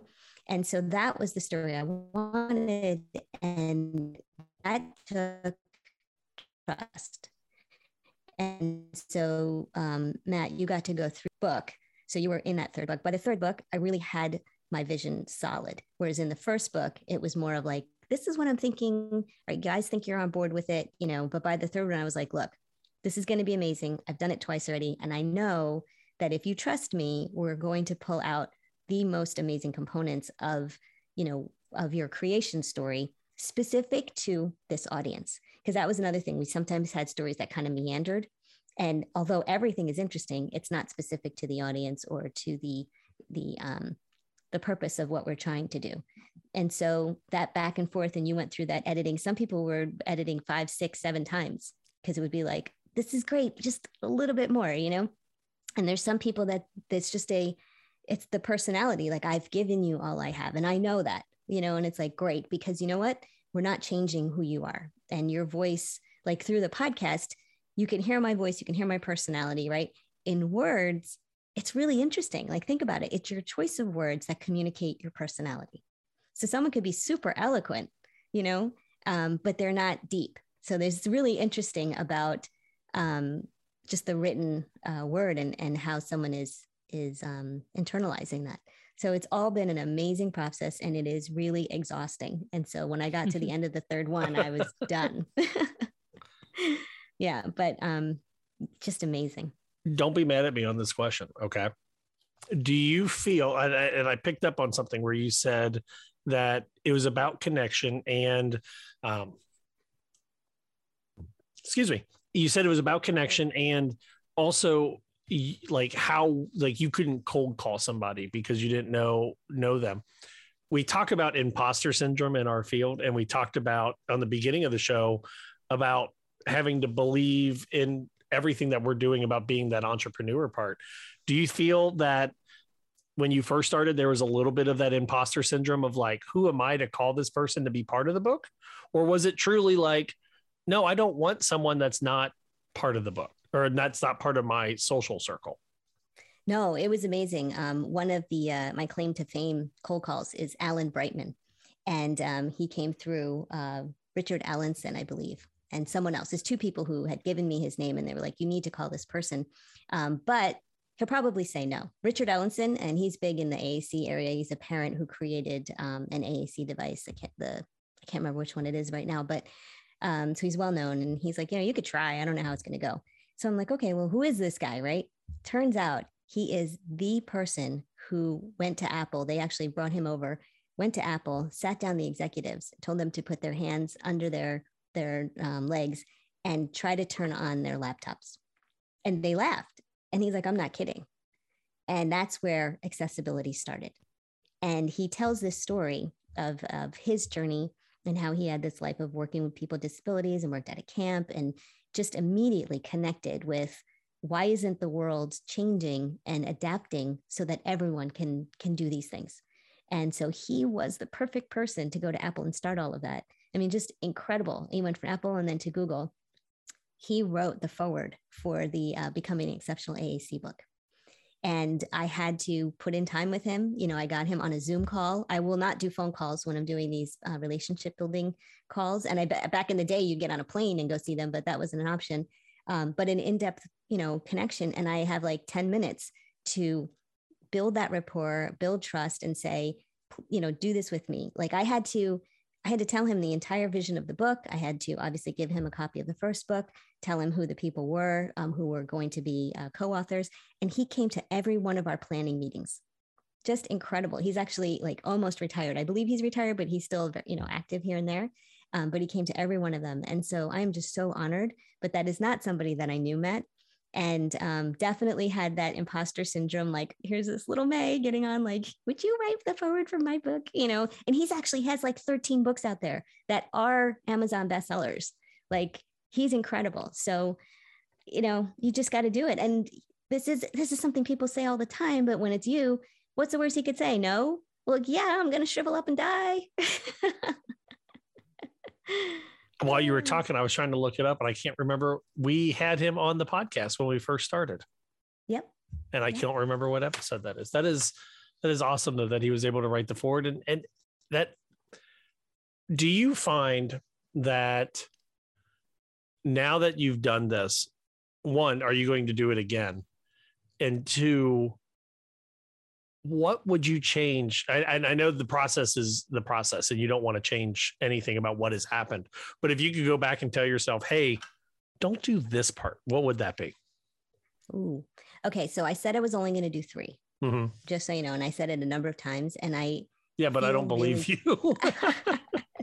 I feel really good about it. Like I've, I've stepped away from it for a while and I don't have another one on the horizon. It's very anxiety provoking because there's so much that goes into it. You know, to the plan, the pre planning before I actually have that first meeting takes so much to get all 15 writers there and I'm ready for you, you know? So as of right now, I am, I'm at just a place of peace right now. And, and that's hard to get to. So I'm at this like plateau of peace and I see my books on the shelf and I'm still getting emails and still doing things, you know, related to, um, talking about the book and doing stuff, you know, stuff like this, promoting it, it, it feels great.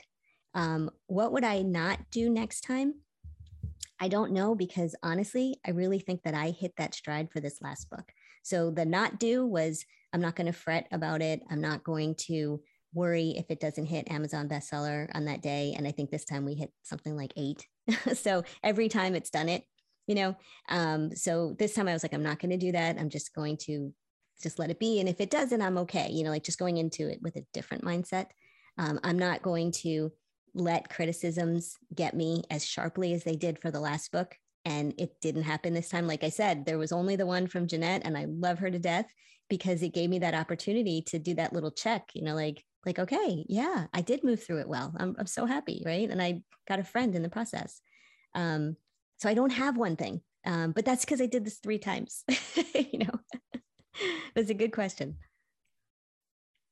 Yeah. I well I I just love hearing that you've taken these lessons from each little project in your life and then now this is kind of the the trilogy has been the the project in itself of how you've changed and adapted each one listen i got an email today from like the fifth professor who said that uh, they want to incorporate the book into their professional issues class and it's like yes that's what it's intended for. and which for. which book which uh, they become an Xceptional slp leader. slp one specifically mm-hmm. yep I don't want to. I don't want to. I don't want to brag, Mai Ling, but you have three books, and uh, the one that I'm in is the only one that's got all five star ratings. I just that is so true. I mean, because you were the third book, Matt. I, I'm just saying that I'm not in every book, but the book I'm in only has five stars. I'm and, just and don't think that that doesn't bother me because if you look at the other ones, I'm like, who didn't give us five stars?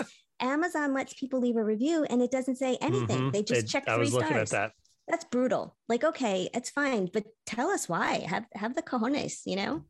I want to hear from your side because as, as writing on my side, it was interesting because, uh, and if you don't want me to say this, I'll cut this from this part of the question. But like, you had told me, and part of the prompt was like, when did you know or when did you think this was going to fail? And I remember talking to you and going, I never thought this was going to fail. Like, my show was never going to fail because there was no metric to judge failure or success. It's did I hit play and send it to Podbean or whoever we were using at the time? If that is what happened, it was a success. And if I didn't do it, I'll do it next week and then it's a it's a success. And I remember you and I not going round and round, but I was like, I can't write about when I didn't have faith in this podcast because I wasn't there was no failure. And that was kind of the point of the book was how do we overcome failure? And and through your editor and, and you and your questions they you guys got me to talk more about the process and and you know identifying those pre-failures of before the show even got on air.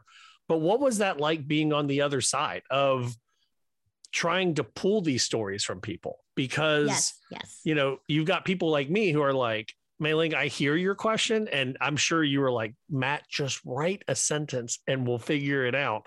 But wanting, I don't want to say fight, but like not understanding the process, I guess. What was that like on your side trying to pull these stories from people? It's great to hear your interpretation of it um, and your experience. yeah. Um, so the question was share a time when you experienced challenges and how did you overcome them? And um, most people were like oh yeah and just had prolific stories you know went on and on and we had to kind of shave back like lucas stuber who is a linguist and who wrote forever and ever and that's why this book is 15.99 because some people had just so many you know just really juicy pieces that we could not cut.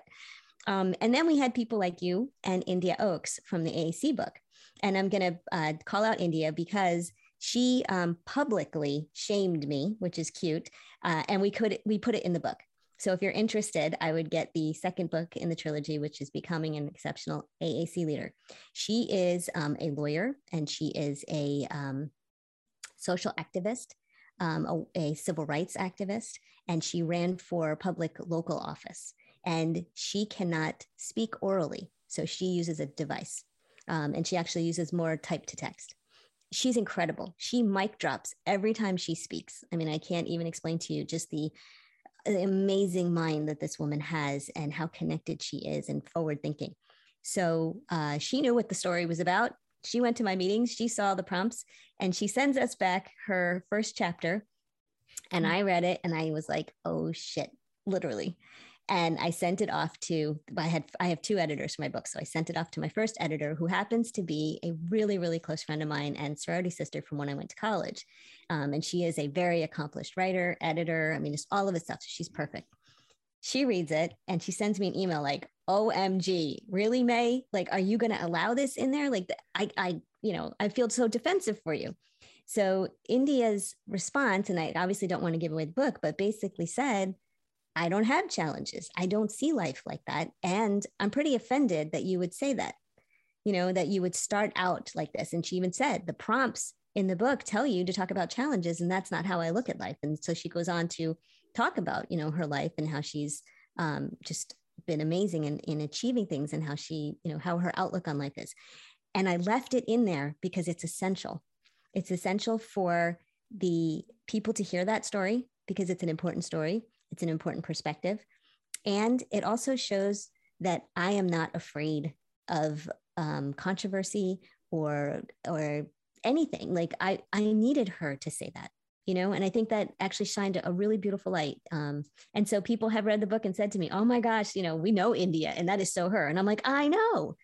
You know, India does not hold back. She will call you out on everything, anywhere, anytime. She even is doing a presentation at ATIA and she is talking about how ATIA marketing, this is the um, Assistive Technology International Association conference, how their marketing is marginalizing people who use AAC. And like it's hmm. fantastic. And she uses my book, she uses a quote from me, and she says it's um, actually not as glaring, um, but she's using it as an example and letting the audience to decide And it's just a great example. And I said to her, thank you. Thank you for including me. Because number one, you know, all publicity is good, even if it's something that, you know, brings up a good conversation. Right.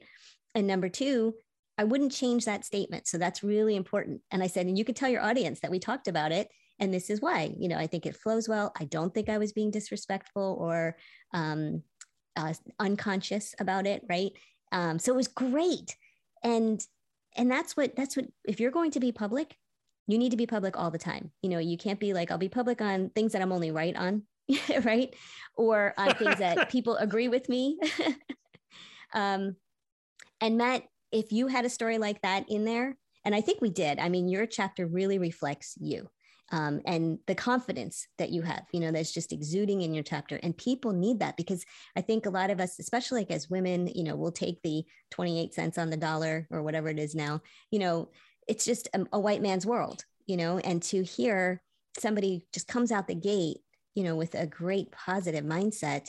Um, and it wasn't that you can't fail. And it, I think you do say that you can't fail, but it was like you're going to do everything in your power to turn that ship around, you know, and that's more of the mindset that that we want to share is, you know, that's how you come out your your projects.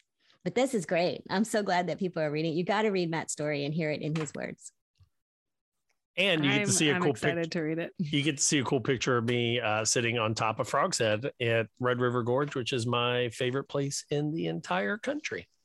Yeah. Says the guy who has never went west of the Mississippi River except to fly to Denver. So take that for what it is. Mai Ling, I love talking about the book, and I'm sure we can talk about more, but I kind of want to wrap up our show. Are you going to be okay with that? Yeah, I know. We could be here all day. yeah, all night. Here we go. Oh, so this part of the show we always look at. It's called the ASHA Spotlight. It's super easy to look at everything that ASHA is doing right and wrong, and it's super easy to say, "Oh my gosh, why is ASHA not doing this?" But let's look at what something ASHA is doing right. And we talked about that they're taking nominations uh, for different VP positions last week. And in the ASHA Spotlight, Judy Rudebusch Rich has now officially became the new uh, ASHA president. So Miss Lynn Williams, who I got to interview and then meet at ASHA, is now pres- uh, former president. Uh, so I'm sad Yes, about I that one because I knew her. Yeah. I sent Lynn a copy of the book and she said she'll read it in January. So she was really busy. I think she's out like camping right now, like Yes. enjoying the the short break. So we wish Judy Rudebusch Rich uh, good luck this year, get us through this year, and then I don't know who the next president elect is. Do we know that yet, or is it a two year term? Don't know. I am loving the looks of confusion We that I'm getting from we everybody. are not up to date on this. and this is why there is like 4% participation in the elections of ASHA because no one knows. But no, congratulations, Miss Judy. Uh, good luck in this year. So while we wrap up the show, let's look at the next week. And this is Mai Ling. This is where I'm going to ask you, what are you doing this week that is not career, He's giving job, or speech related? What are you yeah, looking but so many to? of her other things are no, job not the point of the goodbye. is the point of the goodbye is something else. And I am taking a, a page out of Angie Merced, the SLP burnout coach. We have to have other things or we're going to burn out, Michelle. So, what is it that you're looking forward to this week that is not? And normally I say not speech related, but I know you, Mai Ling. So, I'm going to say not career, job, or speech related. And I will go first. The thing that I am looking forward to the most, uh, I would say that we are prepping our daughter in the next week to attend her little school for uh, being deaf or partially deaf, uh, getting her into the school. So that is the thing that I'm excited about. And I believe it's officially starts in February, but by the time this comes out, we'll be prepping her for that. So what about you, Miss Michelle? We're going to give Mai Ling just an extra moment to think about it. What are you looking forward to in the next week that is not work related? I am looking forward to what hopefully is a little bit more of Texas winter weather where it's cooling down a bit um, in central Texas. So I'm always such a Four Seasons girl. Um, so I'm trying to learn to love this, but I think just like Mai Ling said, it's beautiful uh, in Arizona where she is right now. Um, I think I'm gonna like this winter. That's really more in, in my mind a fall. What is your temperature? temperature? What is your temp? Oh, well, today it was like 70s. Oh, so, my. Okay. it was pretty warm, but it's I'm looking forward right to now, like Michelle. 40s and 50s. That's that's my jam right there. so, um, and also I've started running again. I haven't been able to do that in a long time. I know there's many people listening who are also moms and having had a couple kids in the last few years. Um, I'm starting to run again and I'm looking forward to that. Are you going to do Run Disney? I would love to run Disney World again. You oh, know, where... that's where I did my marathon, right?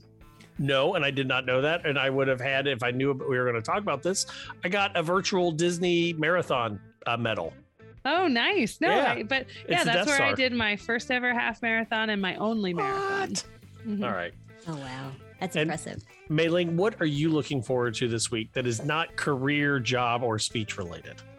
I am into my third week of doing yoga almost every day. I think I've only missed two days. Um, but on my own without a video or you know, I definitely don't go to classes. So it's just myself on the mat. And it's been incredible for me because I've done it sporadically long enough that I know the moves enough. And it's been um, really understanding the practice of yoga and not the check mark of doing yoga. So I'm really excited to, to keep on this, this path. When I what yeah congrats. When i was in undergrad i was at uh they're called otas ohio theater alliance and it is like the Not big occupational ohio therapy assistant. Yeah. no no no otas ohio theater alliance the real otas all right? And they're like auditions and i remember that there was this dude actor that was out there shirtless doing yoga on the hill and all the girls were like oh and all the guys were like really and i was like man what is that yoga thing and then like you hit 30 and you do yoga and you're like oh my goodness this is like really good. I don't even think it's just hitting 30. I think it's the timing of you hitting 30 yeah, as well true. that um, yoga has become more accessible to the mainstream. Yeah, it's always been too. there, but I would say accessible from digital um, classes to just more studios existing, that kind of thing. So you don't need to do any like cards or videos to, to do anything?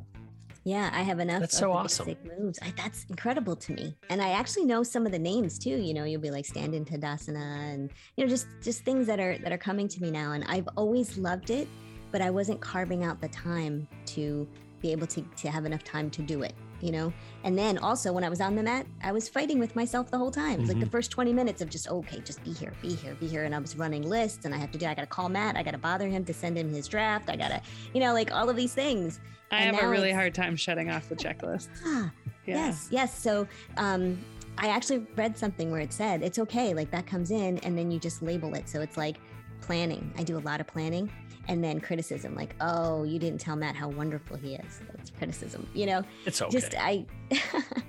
so I just I find that you know I'm learning more about me, and it's such a crazy thing. But just going, okay, Mai, it's okay. Let's let that go, and I'm just gonna breathe and it's not it's not a uh, it's not a saying it's a it's a real thing you know it's progress i love it uh, I do. I'm off and on doing DDP yoga by a former wrestler, so I'm sure he changes the moves because I am guessing none of your moves are called hawk it up, kick out, or oh pinfall. I'm guessing none of those are the moves. No, I haven't heard of them yet. See, but Hulk out is where you're like, you're uh, whatever. It's like Hulk Hogan. I kind of want to look this up now. it is 100% true. It is 100% true. DDP Yoga, Diamond Dallas Page is a wrestler that made yoga uh, for wrestlers. Like, I'm I, not I, kidding. I can see you doing the Superfly all. Snuka. Yeah, right. His daughter wrestles. His daughter wrestles. Oh, our intro music today was Please Listen Carefully by Jazards, licensed under an attribution and share alike license. The bump music is County Fair Rock, copyright a John Deku. Copy, uh, find his music at soundcloud.com slash dirt dog music. The informed SLP used the at the count by Broke for free, licensed under a Creative Commons attribution license. And our closing music playing right now Slow Burn by Kevin MacLeod, licensed under a Creative Commons Attribution license. In the immortal words of Janice Wright, always be a willow, never be an oak, because the oak will crack under pressure. The willow will return to form. And that is how I'm going to transition to remind everyone that we are looking for a fourth willow. Uh, so make sure that you send in your audition tapes to speech science podcast at gmail.com. You can hit us up on the and Discord. it's okay if your name doesn't start with M. That's true. okay. That is true. We need Oh. we need another letter. We need oh we need a consonant. It's like Wordle. Can't keep using the M. Uh, Exactly. but we also have the Discord, discord.speechsciencepodcast.com. We have merchandise.speechsciencepodcast.com and also giveaway.speechsciencepodcast. Sign up for the giveaway. This is awesome. It's a free year. For fellow Willows, the missing Michael McLeod, the adopted Willow, Mai Ling Chan, Michelle Wintering, the Willow in Texas, and myself, Matt Hot. Until next week, so long, everybody. Bye. Bye.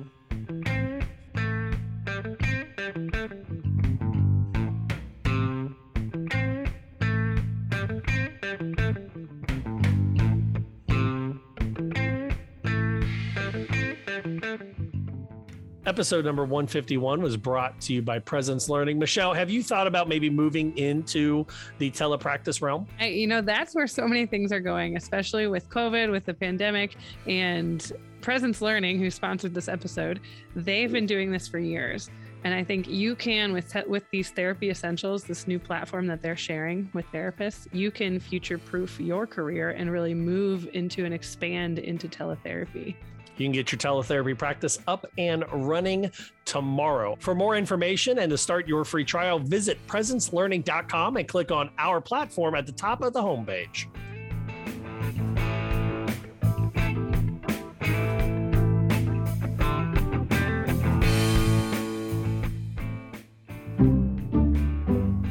Speech Science is edited and produced by MWH Production. Please follow Speech Science on Twitter at Speech Science PC and like our page on Facebook. And rate and subscribe to our podcast anywhere you get your podcasts.